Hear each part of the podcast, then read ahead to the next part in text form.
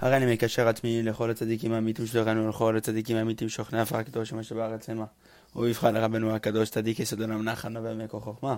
רבנו נחמן מפגם את שמחה נח נח נחמן נחמן נאומן זכותו תגן עלינו ועל כל ישראל אמן. So today we start a new סימן לשיחות הר"ן, סימן ס"ד. Let's talk about the עניין of גאווה גדולה, התנשאות, essentially pride and prestige. מן התנשאות וגדולה אין ראיה כלל. רבנו teaches us that with regard to fame and prestige, there's nothing to prove by it. It can't prove anything.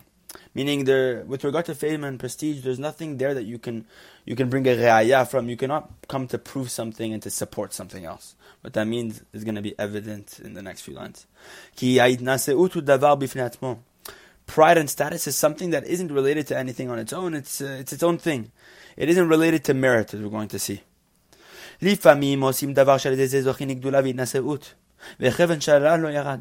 Sometimes a person does something, and from that thing, that good thing that he does, it might be a meritorious act. Through that, he merits a, a status, a rank, in which he goes up and he cannot descend after. And we find this with regard to the kings of the Jewish people. As we see that with them, they, they did one thing, and in the merit of the one good thing that they did, uh, they merited a royalty, a royal line that lasted for four generations.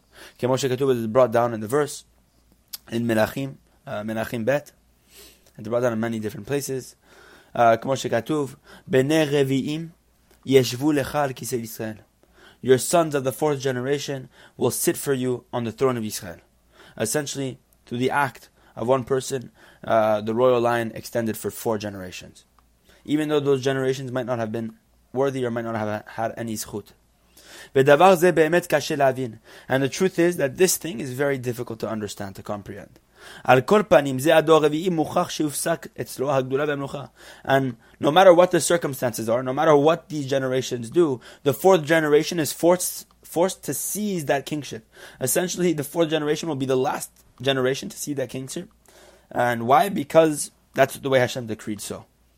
And even if this fourth generation, the third generation, the second generation wants to do something even bigger than the uh, the act that this first person did, which initially brought that decree, they cannot overturn it and extend the royalty or even shorten it because that's the way Hashem decreed it. Um, and that's whether they did something good or did something bad. It doesn't matter. Even if they try to do something which their grandfather did, um, and even more so, an even bigger act, it will not be effective. And that's because that Hashem already decreed by this person, that's when the melucha will stop. The royalty will stop, the kingship will stop. And this person, this fourth generation, is forced to suffer for the punishment, uh, for the um, to endure punishment for his forefathers. Why? Because his forefathers, uh, that's what they did, and essentially that uh, the act of the for, their for, uh, this person's forefathers um, decreed this kingship, and essentially that's the time limit Hashem put on that uh, royalty. Nimtza, we see that this is a very big mystery. It's a very lofty mystery. Because this man's forefathers, this man's ancestors, merited through his act, through whatever he did, this one thing alone, to a kingship that lasts four generations. And this fourth generation which has already grasped onto that kingship which started from his his uh, from this man's ancestors four generations uh, prior, will not be effective in doing anything to to extend his kingship or to shorten it or whatever it might be. Even if this man were to recreate the act that this forefather did, whether it was an act of sacrifice, could be anything. Um, whatever he's going to try to do to recreate it, it will not be effective in extending that kingship um, further on uh, to his uh, to his later uh, descendants. Even if he does what he wants to do, it will not be it will not be beneficial. And that's because that Hashem already decreed that by him the melucha will cease, the kingship will cease, and that that's it. It's sealed. And this is something very uh, wondrous. It's a very big question. It's a very big doubt. It's a mystery. We have and understand it well. Uve'emet, and Rabbeinu is coming to bring the main concept of what we're talking about here. En anu mevinim Hashem. We do not understand the ways of Hashem at all. Harkol panim, nonetheless, nimtza. The result of all of this is what? שלפעמים אחד עושה דברים טובים הרבה, ואף על פי כן אין לו גדולה. Sometimes we find by a person that he can do many good things. Uh, many big tzaddikim have done great things in the past, and they do not merit great uh, greatness. They do not merit rank. See, many tzaddikim who have been hidden uh, in history, and uh, they did awesome things, and yet they did not merit it. And we see uh, this story with actually the, the previous incarnation of the Baal Shem Tov. Uh, an incredible story about the Baal Shem Tov, as uh, Eliyahu Navi approaches the Baal Shem Tov and tells Eliyahu Navi that he has to reveal himself to the public. And Eliyahu Navi actually refused. Uh, sorry, the Baal Shem Tov refused to Eliyahu Navi. He said, I'm not going to reveal myself in public. I want to do all my divine service in privacy. And the Eliyahu Navi said, You will not uh, live out to see what you want to do unless you put yourself in, uh, in the public eye. And the reason for this being is because generations prior, there was a simple man in Tzfat who was a very big tzaddik. And nobody knew he was a tzaddik. He was a tzaddik nistar, a hidden tzaddik. And this man in Tzfat was uh, studying very lofty Torah, and he was doing very awesome things. And he merited that Eliyahu Navi, because of his righteous acts, was to come study with him. And uh, to study with him every single night. And Eliyahu Navi had a decree from Hashem to come study with this man every single night, this simple man from Tzfat. This man... Uh, had done something that merited Eliyahu Navi to come to him. And Eliyahu Navi was curious by this act, but Hashem had not revealed it to him. So Eliyahu Navi comes to the man one night after they study together and asks this man, I want you to tell me why I'm forced to study with you. And uh, the man said, I will not reveal that at all to you, knowing he's Eliyahu Navi.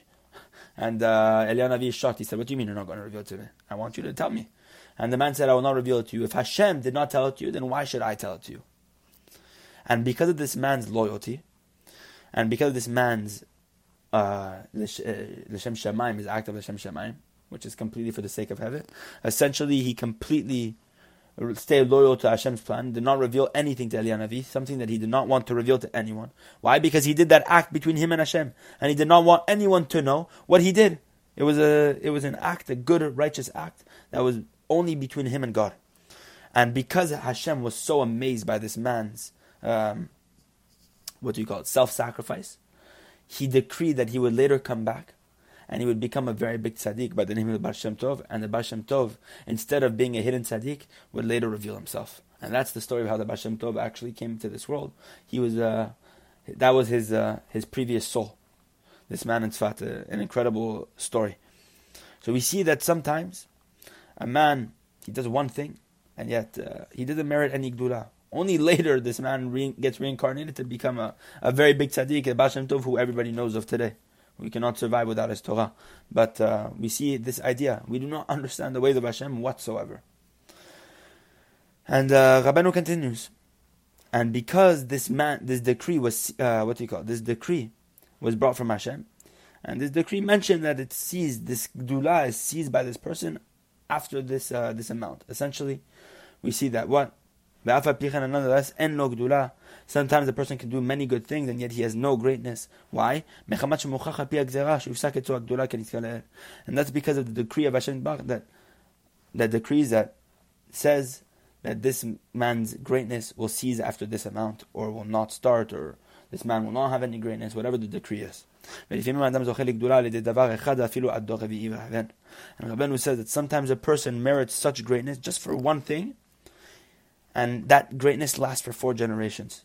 Understand this well, Rabban was saying. You can do many good things and not merit anything, not merit any greatness, and yet you can do one just good thing and uh, merit something awesome. We see this in Nebuchadnezzar. It's brought down in the Gemara Sanhedrin. It's brought down in uh, the Gemara, page 96a, I wrote. And um, this story is uh, it's incredible. Nebuchadnezzar, before he became the king of Babel, the king of Babylon, um, he was actually a scribe to the old king. And Nebuchadnezzar used to write all the letters of this old king. And one day, he was off from his job. He was walking around, he was taking care of something. And he came back to see that the replacement scribe had wrote a king to Chizkiyahu Melech of, uh, of uh, what do you call it? The Melech Yehuda, the king of Yehuda in Eretz Yisrael at that time. And uh, this scribe had given a message, this, uh, this letter, to the messenger to go deliver it to the king himself in Yerushalayim. And was, the messenger was just sent out. And Nebuchadnezzar reads the letter, which was he which he was supposed to write, but because he was walking around, he couldn't take care of it. And he sees the letter, and it's written essentially greetings to uh, greetings to Chizkiyahu, greetings to the great king, greetings to Yerushalayim, and greetings to the great God. So these three types of greetings to the king, to the Yerushalayim, the city, and to Hashem. And Nebuchadnezzar sees this, and he says, "You should write God first. You say the great God, but he's not written last. You should write it first in honor." And he says to the scribe, "Rewrite it." The scribe said, I can't, I already gave the message. So Nebuchadnezzar took three giant steps to run to the messenger, to rewrite it in the honor of God. And because of those three giant steps, it says in the Gemara that Nebuchadnezzar merited all the Gedula simply because he took three steps for Hashem Yitbarach in the name of Hashem. That's how they. That's how they say, brother in the Gemara. That was the reason for why Nebuchadnezzar merited such kingship to the point where Nebuchadnezzar was responsible for the destruction of the temple, and he merited all these provinces, this kingship, this greatness, simply because he took three steps for Hashem. So we don't even understand that Hashem's ways. The smallest act can do something incredible it comes to prove to us that even the smallest act, whether it's the smallest act of charity, of tzedakah, of kindness, whatever it might be, has the biggest effect. And even though we don't see it, it's certain that, especially if we don't see it, that it's having a bigger effect in the uh, in the upper world. Siman Sameche. Aledes simcha nitzolim mimitat banim. Rabbeinu teaches us that when a person's happy, through joy and through happiness, a person can save his children from dying. It protects his children from death. Essentially, the evil force, the husk, that is responsible, the evil angel that is responsible for destroying these young children, as we know that one of her jobs is to kill uh, young uh, young children. Uh, uh her name is Lili. She's the the wife, essentially, the female counterpart of the Satan, the uh, the evil angel that we that uh, of course is the Malach HaMavet, all these things. And uh, this woman is responsible for killing off young children. But Rabbeinu says that Lili comes from the same root as Yelala. And this is evident in the, in the Tikkun the last Mizmor of Tikkun HaKlali, Hallelujah, Hallelujah Bekocho, essentially, essentially, is the Koach which subdues her strength. Because Hallelujah is a play on the words, uh, is actually the holy realm of the words Yelala, which is the root of Lili. This female angel, Yelala, means to wail. It's an aspect of crying, of sadness, of sorrow also has comes from the same word as Laila, night, which represents uh, darkness, place of sadness and gloom. And uh, the last Hallelujah is an idea of praising. It's an idea of simcha. So Rabbeinu says, that simcha mimena. Joy is the exact opposite of this woman.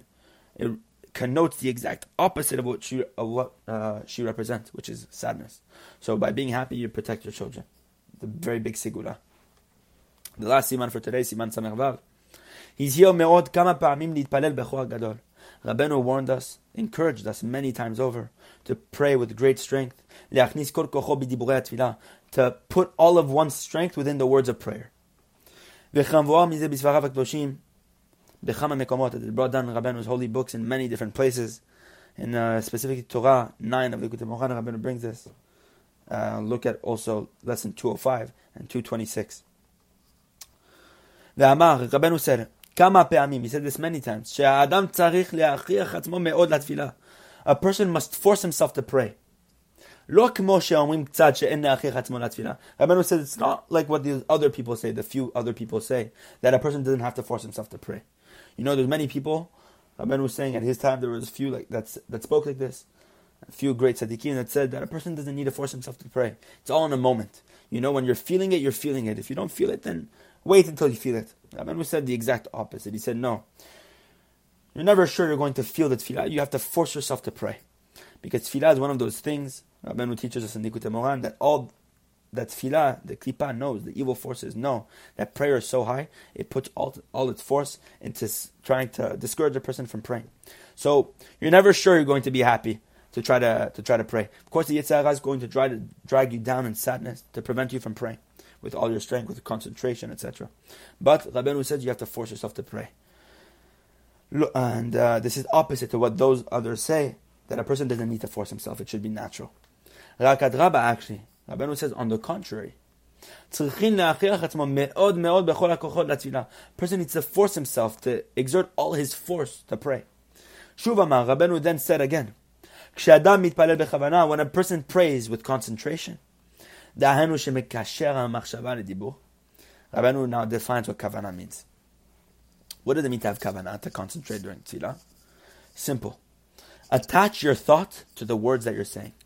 How do you do that? Umate ozno. You have to uh, incline your ear a little bit, lean your ear, and listen to what you're saying. Essentially, try to concentrate on the words that you're saying in simplicity. When it, when we say Baruch Hashem, we're not saying Baruch Hashem, we're saying Blessed are you Hashem Yitbarach. One time a person came to Rabbeinu and asked Rabbeinu, Rabbeinu, what kavanah should I have when I say Hashem's name, Yud Ke Vav Rabbeinu said, what? You think you need to have a kavanah when you're saying the name of God? Yud Ke Vav is the name of Hashem. You don't tremble when you say the word God. Rabbeinu began to say the word God in Yiddish, which is uh, Gat. He began to say Ga, Ga, and he couldn't finish the word. Why? Because Rabbeinu himself, when he said the word God, he actually feared it. He could not finish the word. He was so scared of it. The same is true of this. When you're really inclining your ears to the words that you're saying, you'll begin to recognize that the words in itself have such a koach to awaken you from the from the deepest pits of hell. You know, we have to pay attention to the words that we're saying, to understand the word that the Chachamim use. When we do this, the, the kavanah will be automatic. So, the main thing is to bind your thought to the words. Put your mind into the words of Tila. You're not just saying the words, you're putting your, your mind into it. And you're inclining your ear to listen. What is essentially what Rabben was hinting to here also. You cannot pray silently. Why? Because your ears cannot listen if you're praying silently. You have to pray out loud. And this is a, a Sod Rabbeinu teaches us in Likutei Moharan, to pray with your voice out loud. And on Pesach, even more out loud. But nonetheless, you have to pray out loud. The only prayer that you don't pray out loud is uh, is the Amidah, is the silent prayer, is the Shmona, uh, Shmona But the rest you pray out loud. And then your force, your energy will automatically be drawn into the words of prayer. Why? Because if your mind's bound to the words and you're listening and you're inclined to the words, then automatically your energy is going to be drawn there because everything that you've already put is there. And because you see the words and you see the concentration, you see what it means, you see how important it is, what you're saying, then of course your energy is going to be drawn there because you recognize the greatness behind it. כי כל הכוחות מצפים ומסתכלים תמיד על זה שימשכו ויכנסו בתוך דיבורים קדושים. Because all your energy anticipates, it's constantly looking for um, this idea, which is what? To be drawn and to enter the words of prayer, the holy words. All the energy that you have is yearning to enter the words of tefillah. It's yearning for this. So it actually wants to. You don't need to put too much effort. The only effort you need to put in is to have kavanah to put your mind into it. And to pray a little bit out loud so that your, your ears can listen. Therefore, Arken,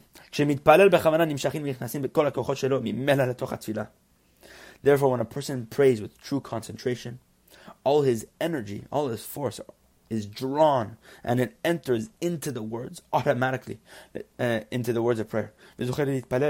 And you merit to pray with tremendous energy, tremendous strength even though you're not forcing it. Rabban was saying you do not need, even need to force it.